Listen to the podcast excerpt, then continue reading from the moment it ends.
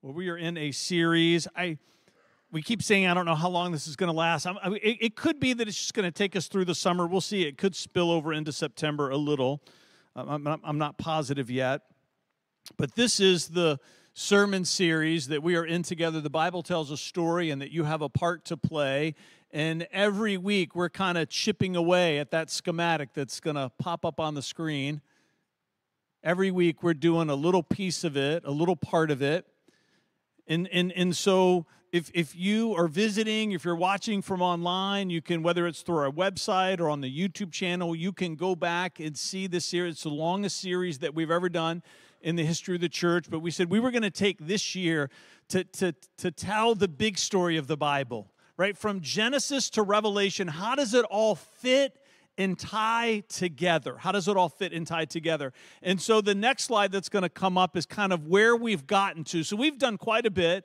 This is tonight is a part 1 of part 2. We're right there on the to the right of the cross where it says John 1 12 to 13. We did a, a part 1 of receiving and believing and tonight is going to be part 2 of receiving and believing. It's kind of maybe like three little mini sermons work together. If you're visiting, you should always ask yourself the question is the pastor getting ready to go on vacation or are they coming back from vacation? Because they have a lot to say on both of those weeks. And we are heading out for vacation. Somebody that's been a part of city life for a long time might say, no, he's really like that every week. So yeah, I think Vanessa said right a little bit too loud. A little bit too loud. Hey, I'm going to start, I'm going to make you nervous. Can I make you nervous? Thank you. You're welcome. I'm going to read three posts that I read this week, and then I'm going to give you the name of the person that wrote them. Oh, that makes you nervous, doesn't it? You're like, right now, you're scrolling through your mind. What did I write? What did I write? What did I write? Or you're thinking of your spouse. What did they write? What did they write? Listen to this one. I hope someone hits you so hard that your teeth shatter in your mouth. In fact, I hope someone breaks your teeth by pulling them out. I'd, I'd like to see your, your life run out like sewage in a gutter. I hope your life is pointless, meaningless, and amounts to nothing. I hope your life is swept away in a storm and that people's feet will be stained by your blood. Right? That's number one. Number two, destroy all these people who hate me. I hope their lives end up like animal dung piled up on the ground. I hope their lives are so filled with suffering that they are dishonored and whatever good name they have that they have earned will be destroyed. I hope their reputations will be ruined. And I hope their lives are filled with terror that they will be humiliated and then die. Somebody's thinking I didn't post it, but I'm going to copy and paste that tomorrow. Last one is this I hope your boss is wicked to you like you have been to me. I hope someone is always standing next to you, accusing you of everything you do wrong, even if you are innocent. I hope you are found guilty. I hope God ignores your prayers. I hope you die young. I hope someone else takes your job and that you die so your children become fatherless. I hope your children are forced to roam the streets and beg for food I hope creditors seize all of your possessions, leaving your family poor and penniless. I hope your descendants are erased from existence. Where did I read those? Somebody tell me. Yes, the Bible. No, not Facebook. No. Let me let me give you what they are. I modernized them a little bit, but I think if you look, you're gonna say, yep, yep, that's pretty. Psalm 58 was the first one. Psalm 83 was the second one, and Psalm 109 was the third one. You're like, I don't think those are in my Bible. No, they are. They are. They are. It's, re- it's in there. They're called prayers of imprecation. And in fact, I would say they are a form of lament. They are a form of lament. If this word lament is new to you, it is a passion, passionate expression of grief and sorrow. A passionate expression of grief and sorrow. I'm going to share with you, just as we get started tonight, some questions that I'm still sorting out. I talked a little bit about that last week, right? Sometimes in my sermons, I'm, I'm trying to teach you some things that I feel like I have, that I understand, but then sometimes I think I feel like part of my responsibility as a pastor is to invite you into my process and, and my journey in life and to be transparent and honest and vulnerable about things that I'm still trying to figure out myself. And then we go on a journey of kind of working it out together. And one of the questions that I'm asking myself is that is do we as a culture have we lost our ability to understand the importance of a lament? Do, do we not have a cultural context that gives people some liberty when they lament? Do we even recognize a lament when it's happening right? Because when King David was writing these laments, he lived in a culture and a time where a lament was just a common part of the human experience. It was, it was expected. You, you, you knew that there were things that were in here that you needed to put out there. Because if you left them in here, it was not going to be good. That all of that emotion, all of that angst, even if it's ugly, it's, it's got to go from in here to out there. I think there are three kinds of laments. It's a slide that's going to pop up. I think that there are laments that are supposed to be in prayer. This, these are the questions I'm asking. This is the stuff I'm trying to figure out. I think there are laments that are supposed to be in prayer. I think there are laments that are supposed to be in person. And I think there are laments that are supposed to be in public. This is one of the questions I'm asking. And, and, and do we sometimes get those mixed up? See, I think this idea of laments in prayer which is really what these are, which is why they're called prayers of imprecation. They're published to model for us what's appropriate in our prayer life. meaning that there is no filter between you and God. Or let me say it this way you don't have to have a filter between you and God. When, when, when, when you have all of this angst inside of you and, and you say to yourself, well, maybe I shouldn't tell God about it, he already knows. It's okay. You're not surprising Him about anything. But what you will find is as you talk about it, you're taking it from in here and you're putting it out there. And sometimes out there needs to be a moment of prayer where you are by yourself, where you are alone, where you're just snotty crying because you're just so angry or sad or confused or wounded, you bring it to Him. There should, there's no filter. You, you, are not going to offend God. You're, you're not going to shock Him. You're not going to surprise Him.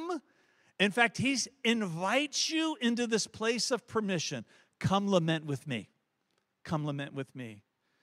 The, the one with in person, I, w- I would say, this is one of the questions I'm asking, and, and, and so I'm sharing it with you. you. You decide whether or not you feel like you can agree. I think when you get to in person, I think you have to pick up a little bit of a filter. I think you have to, I think you have to be careful about the people that you choose to lament with, because they might not be ready t- to hear the kinds of things that you might need to say. I, I think that it is a good moment of self examination to ask yourself do, do you have at least a handful of friends that you could go to and that you could share anything that's on your heart and they're going to keep your confidence, that they're going to cry with you, that they're not going to try to fix your problem, that they're just going to be willing to sit and listen. Whether you are a guy or whether you are a girl, you should have some people that you are close to, that you know that you can call and you can lament with them. And when I say a filter, I'm not saying that you necessarily have to filter with that person. The filter is who is going to be the person that you talk to. Does that make sense? It can't just be that you're willing to unleash and unload that on anyone. This is the, this is the question I'm asking. If a lament is supposed to heal me, is it okay when I share it that it harms someone else? Because I don't, I don't think that's the question I'm asking. I don't think that if my lament, which is supposed to be restorative because it brings healing to me, I have to be careful about what the impact is, is going to be on someone else. And then I think the last one is this I think some laments are supposed to be public. I do. I feel like they are, and I think that's part of the example of Psalms also. It is a prayer of imprecation, and I've got to trust and believe that David had all kinds of prayers of imprecation, and we've not been given all of them. But one of the reasons why it's in the book of Psalms is that, that these journals were, were, they didn't just come available just recently, they were for the contemporaries of David. Not only are they an example of how we're supposed to pray, not only are the example of sometimes how we're supposed to communicate with each other, but sometimes it's important for that lament to be brought into a public arena because sometimes a community as a whole needs to weep and needs to mourn and grieve together. But I think the filter, this is the question I'm asking. If we're going to bring our lament into a public space, I have to be willing. I feel like this is me. I'm to I'm to start trying to practice this right? If I'm to bring my lament into a public space, I've got to be willing to engage and participate in the conversations that my lament might provoke. I, don't feel like, for me personally, that if I bring my lament into a public space, that I can just dump it out there and withdraw. If I'm to bring, I think this is the filter. If I'm to bring it into the public space, I've got to be willing to participate in that public space. And if I don't feel like I'm able to participate in the public space and in the conversation that I'm going to provoke collectively in a community, then maybe my lament should stay in person or in prayer. These are the questions I'm asking. Part of this comes out of this idea of John 1 12 through 13 that we've been talking about since last week. Let me read, I'm going to read out of the King James because I like how this one flows. I read multiple versions last week. But this is the King James Version. It says, But as many as received him, speaking of Jesus, to them gave he power to become the sons, or in some translations, the children. It's the children of God. Sons there is a generic term for all people. Become the children of God, even to them that believe on his name. They are reborn, it says in verse 13, not with a physical birth resulting from human passion or a human plan, but a birth that comes from God. I like that it says that and gave that and to them gave he power to become the sons of God or the it doesn't say the child of God it says the children of God. It's plural for a reason. It's plural for a reason. Because when Jesus died on the cross, not only did he make a way for us to be reconciled to God, he made a way for us to be reconciled to each other.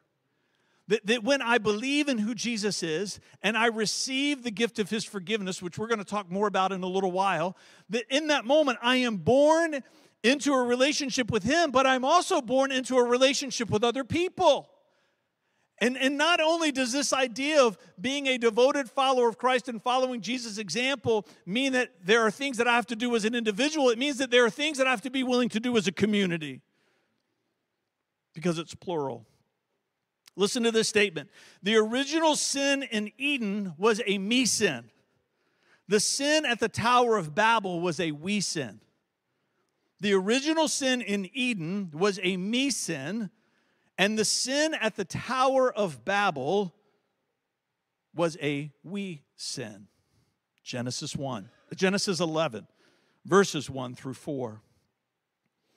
At one time, all the people of the world spoke with the same language and used the same words. And as the people migrated to the east, they found a plain and they like a pasture land in the land of Babylonia and they settled there. This is post Noah. So if you're new to the Bible, there's the story of the Garden of Eden, and then we get to the story of the flood and the ark. And then as we're moving on, they come out of the ark that Noah has three sons. And then we get to Genesis 10. It gives us the descendants of each son. This is important because this gives us the context for 11. And then 11 sets up Genesis 12, which is really the springboard for everything else in the Bible because that's the introduction of Abram, who becomes Abraham. Verse 3, it says, They began saying to each other, Let's, or let us, not let, let us, make bricks and harden them with fire. In this region, bricks were used instead of stone, and tar was used for mortar. Then they said, Come, let us build a great city for ourselves with a tower that reaches into the sky, and this will make us famous and keep us from being scattered all over the world.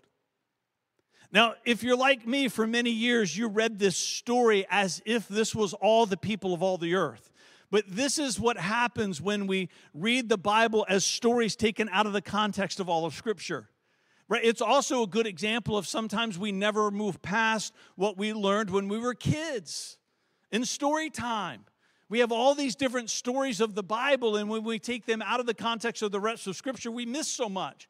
And so, if you're like me for so many years, you would come to this and you, and you thought this is talking about all the people of all the earth, but it's not. It drops into the timeline of the chapter before as, as some of the descendants of Shem, one of the three sons of Noah. Shem had a few sons. One of his sons, eventually, be, of, of those descendants, became Eber, and Eber had two sons, Peleg and Joktan. This is important because Joktan is a line that sets up Babylon, and Peleg is the sets up the Israelites. So Genesis 11 is contrasted with Genesis 12 as two different paths in this world those that are for God and those that are against Him. And in this moment, where all the people speak one language, God comes in and he says, as you continue reading, if we don't step in and do something, there is nothing that they will not be able to do because they are so united with each other. And here we have the introduction of different languages because God causes them in this moment supernaturally to speak different languages. And this is the birth of different language on the earth. But this isn't all the people of the earth, it's just one group of people on the earth. But in that moment, that began to spread throughout all of humanity. That's the right way to understand the Tower of Babel. But why would God say we need to stop their progress?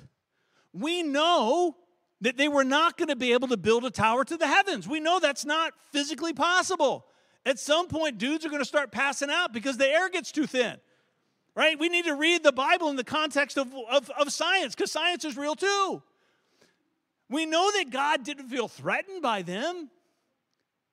We understand the rest of Scripture, the sovereignty of God, the power of God. We know that God wasn't looking down at them and saying, they're becoming too much like me. We know that's not possible. I think what we find here is that God is trying to stop something I think we miss because we misunderstand what's happening in the story of the Tower of Babel. See, I think the we sin that we're observing here, this idea of us, and ourselves making a name for ourselves is God acknowledging that one of the great horrors of a we sin and the, one of the great horrors of an us sin is that we want to see ourselves and become better than everyone else. And I think as we track that through history, we find it to be true. It's that kind of mindset, it's those kind of ideologies that gave birth to slavery. It's those kind of mindsets and those kinds of attitudes and those kinds of ideologies that led to the Holocaust. When, God is saying, hey, we've got to do something to slow this thing down, I think what he's saying is this us sin and this we sin of ethnic and racial superiority that we've got to pump the brakes on it because it can get ugly really fast. And you know what I'm fascinated by? That his answer to it was diversity. Because when you cause people to speak different languages, you're beginning to break those people up into different kinds of people groups. And eventually, those people groups form their own cultures.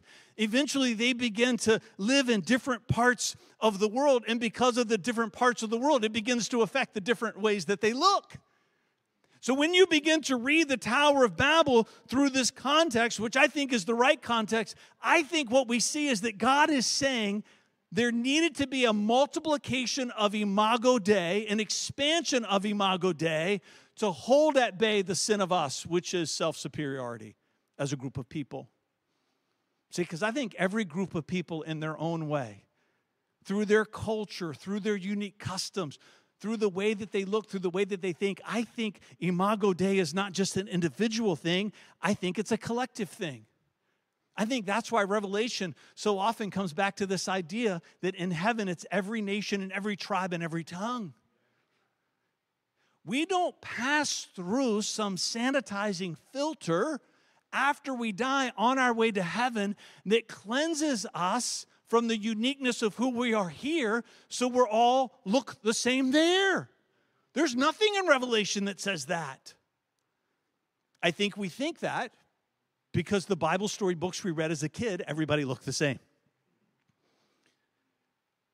When we get to heaven, every nation, every tribe, and every tongue, because I think every nation and every tribe and every tongue, in its own unique way, in its own beauty, shows something of God to the world that we don't have. The way that I look, the place that I live, the time in history I exist. All of us have been given a deposit of God that we bring to the world collectively together.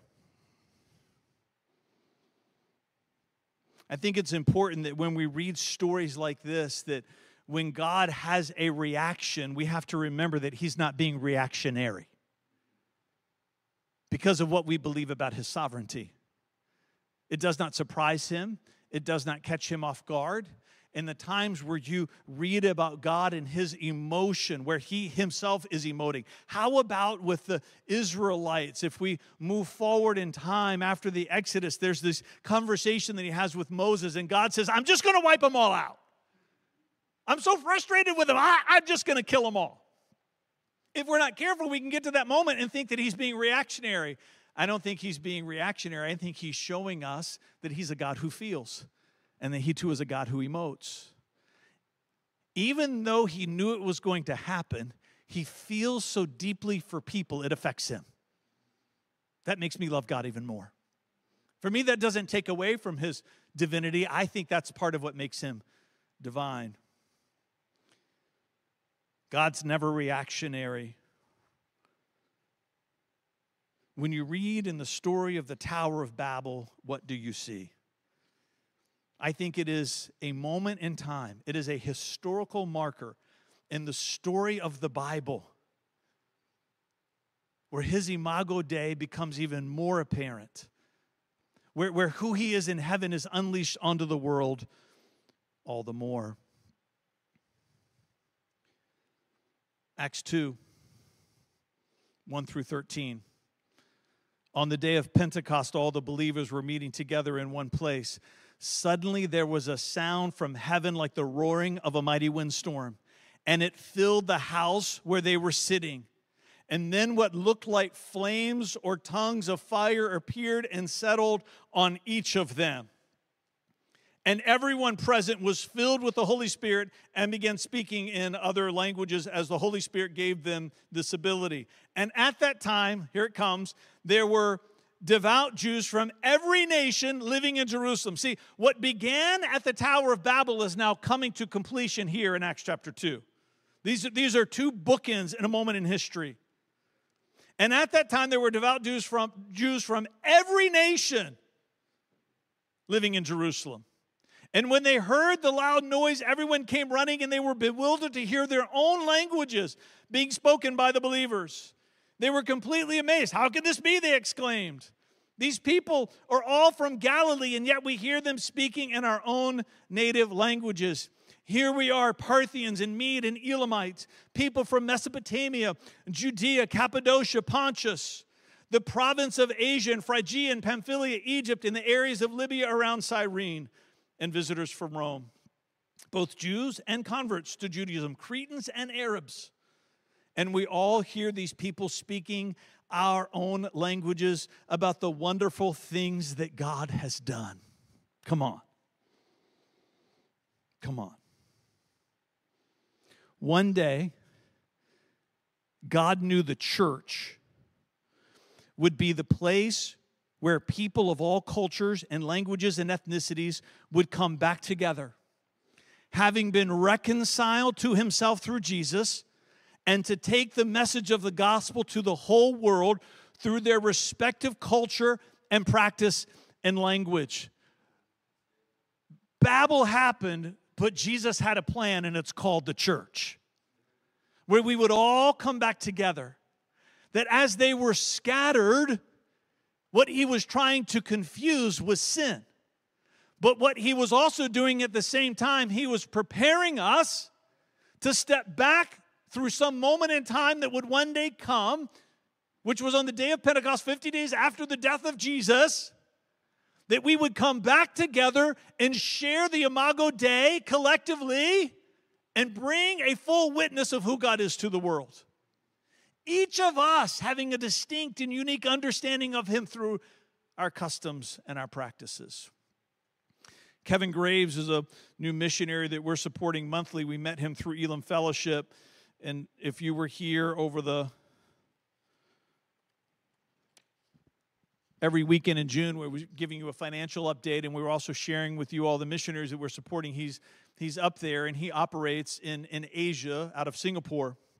He wrote this little book that he gave to me when I met him, and it tells the story of the gospel through Chinese characters. And he said years ago, decades ago, when he felt called to Asia, he knew he was going to have to learn a language. And as he began to study Chinese, which is character based, right? It's these little characters that many of you have tattoos and you don't know what they mean.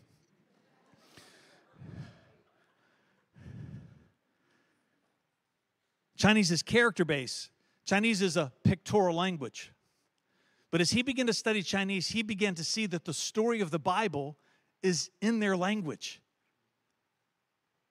They didn't intend it to be, but that's how God works.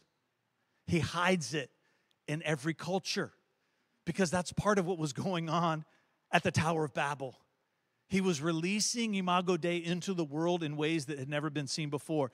This right here is the Chinese character, which maybe is hard to see right here, for covet. It means to covet.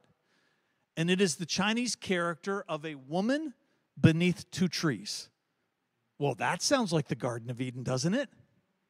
And as you begin to look through these Chinese characters, he began to realize the entire story of the gospel can be told through the characters of the Chinese language. Right? It's incredible that here's a culture that's atheistic by nature that in the language that they speak, God hid some things. So when someone comes to begin to tell them about the gospel, it's in the language that they know. That's what was set into motion in Genesis chapter 11. Releasing Imago Dei in the world so that one day that when we would all come back together under the banner of Jesus through the local church, that we would all bring the story that we have of who God is, and we would be able to take that story together into the whole world and be understood. And be understood. This is one of the reasons why I'm passionate about City Life being a multicultural church. I am. I feel like I'm called to it I feel like this is part of my assignment and purpose in life. And if you're here, I hope that you feel called to it too. Some days when we wake up to it, though, especially as pastors, it's just like we're whipping ourselves. Like multicultural church should be called monastic church. It's entering into intentional pain and suffering. It's harder to lead a, lead a community of people that are different from each other because even though we share something through our imago Dei, there are also cultural practices that we just develop that are part of the human experience. And those things are always going to be at odds and holding each other in attention. Sometimes we do good with that tension, sometimes we don't. Sometimes we understand the lament that someone else is bringing to a public space, sometimes we don't. That's why last week I was talking so much about when you see things and hear things that trouble you, that you don't like, that rubs you the wrong way, step into a circle of curiosity before you step into a circle of concern. Because if you step into a, a, circle of curiosity, I've been practicing this myself over these last few months. What I'm finding is I'm less concerned less often. Curiosity draws me into relationship with people, concern pulls me away. I believe one of the ways that we're going to make Jesus known in our city because we have this dream, right, that we're saying we're going to share in together here at City Life Church. We want Jesus to be easy to find here. We want Jesus to be easy to find here in the 757. Part of that is going to be by me making others known who don't look like me because through their culture and through their story, through their cultural norms, and I would say even through their lament, something of God will be revealed to the world that my imago Dei and my experience and my journey and my lament is lacking. Something begins to happen when we begin to lean into one another as opposed to pulling away from one another. I'm not saying it's easy, but I'm inviting you to join me in doing it.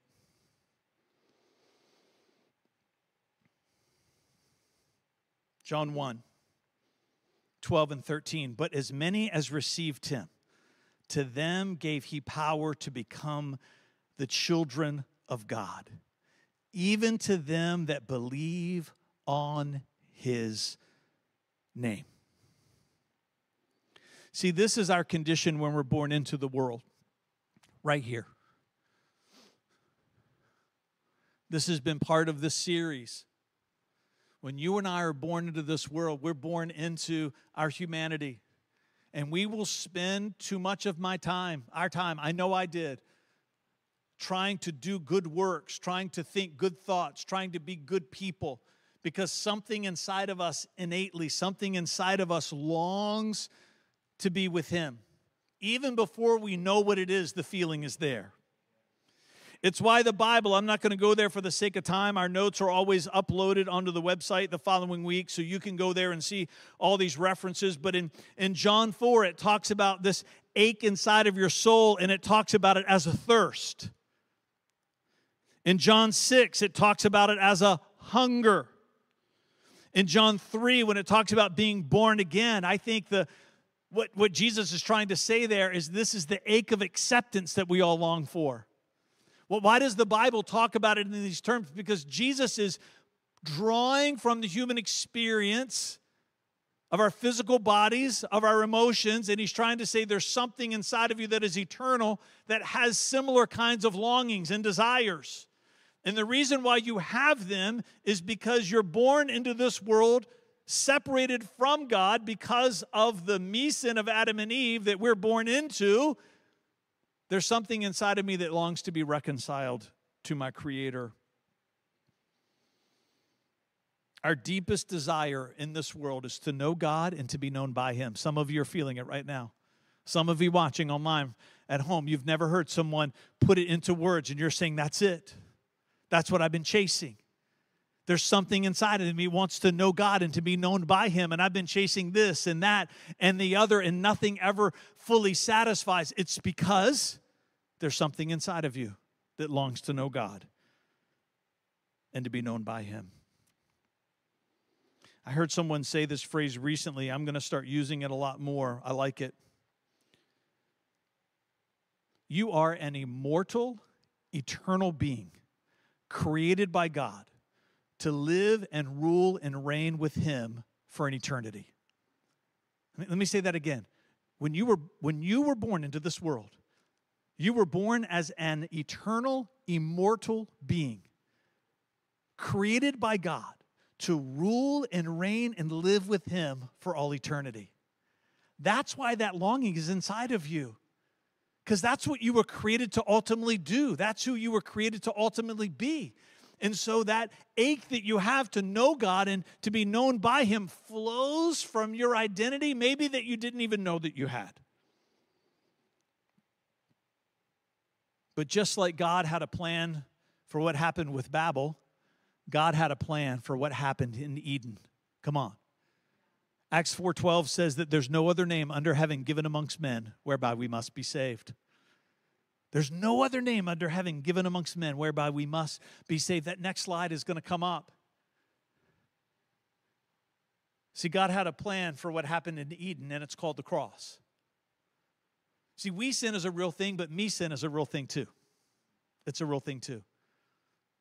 And I would argue that if all the things that I've shared with you up until this point have inspired you because you feel like I want to be a part of revealing to the world who God is through my Imago Dei, if when you look back over the story of your life, you can't find a moment in time where you've made a vow of devotion to Jesus, we need to back up to there and do that so that you can get started with the other. John 1 12 through 13. But as many as received him, to them gave he power to become the children of God, even to them that believe on his name. They are reborn, not with a physical birth resulting from human passion or plan, but a birth that comes from God. I'm going to invite the worship team to come back up. Jesus on the cross is God's answer for the sin that Adam and Eve set into motion.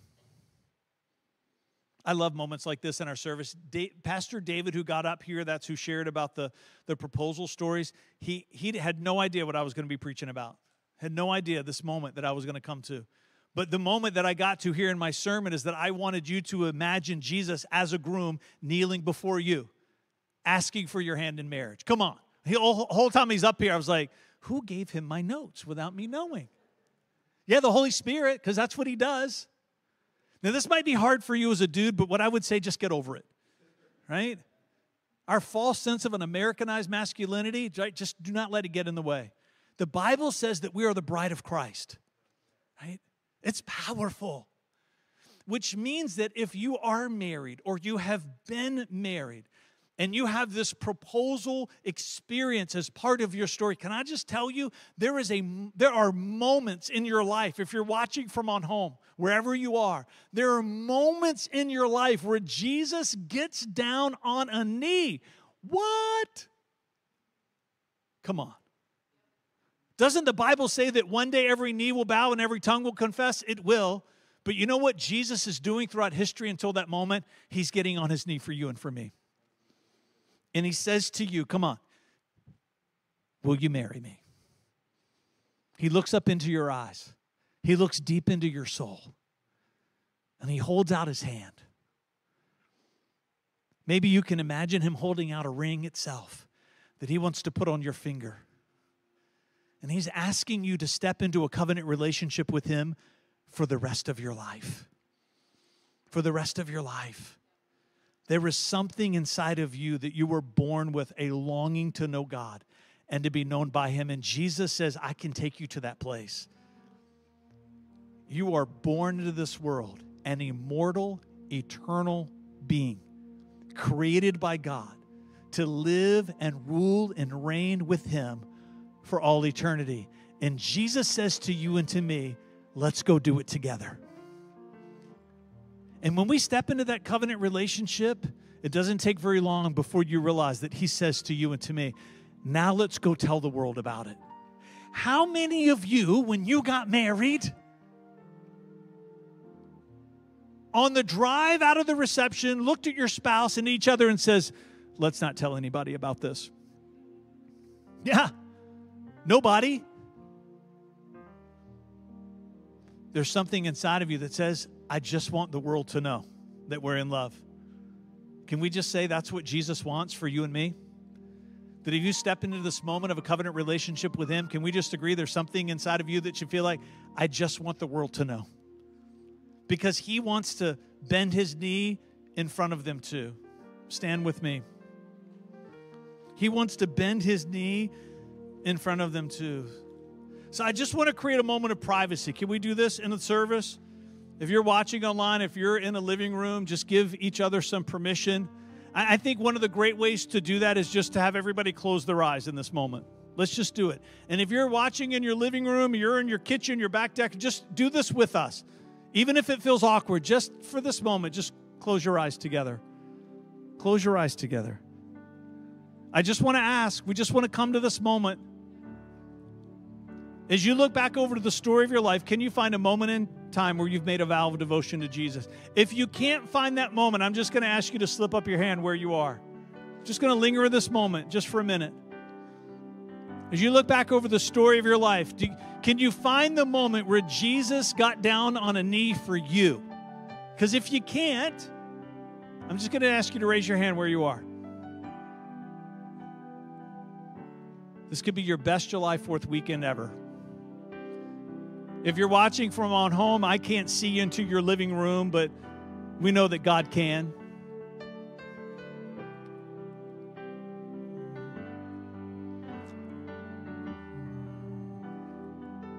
That's good. Come on, I see your hand back there. You can put that down. This, this is what I want to ask you to do. If, if you're at home and you raised your hand, if you're here and you raised your hand, I, I want to invite you. This is the step. I'm not gonna I'm not gonna force you to do it. I'm asking you to do it. In the same way, nobody should be forced into marriage. Jesus doesn't want to force you either. It's an invitation. I'm going to pray in just a minute and we're going to let you go, but there are going to be some people that are down here at the front. I'm going to stay down here. I don't know if I'm scheduled to pray or not, but I'm going to hang out down here for a little while too. If you raised your hand, I'm going to invite you to come down and talk with me because I want to talk with you more about it. If, if, if you're watching as part of our online experience, there's a button that you can push on the screen, no matter what platform that you're in, to ask for prayer. And you can go into a private chat room with one of our hosts. They want to talk more with you about what it means to say yes to Jesus. Father, I know that for us here in America, this weekend is part of our tradition, it's part of our celebration, it's remembering our freedom. It's saying thank you to all of the military that are even in this room right now that have paid such a big price and are paying such a big price now for us to know the freedom that we have. But we also know that this is an incredible weekend for us to remember Jesus, what you did for us on the cross. That there is another freedom that we're desperate for. There's another freedom that we need to find. That there is an ache and a longing and a desire to know you and to be known by you. So, Jesus, we say thank you for what you did on the cross. Thank you for making a way. And may it be that every person that raised their hand tonight, that they're going to find the courage that they need to find to come and talk with someone in this moment. And help us all, Jesus, as your disciples, to follow your example, to live a life that just keeps saying, No, no, no, no, no after you. After you help us to make room for one another, believing and knowing and trusting that there's something of you, their Imago Dei, that the world needs. Help me to shine a light on someone that's different than me because of how they're going to reveal you to the world. In Jesus' name, come on, and everybody said together, Amen.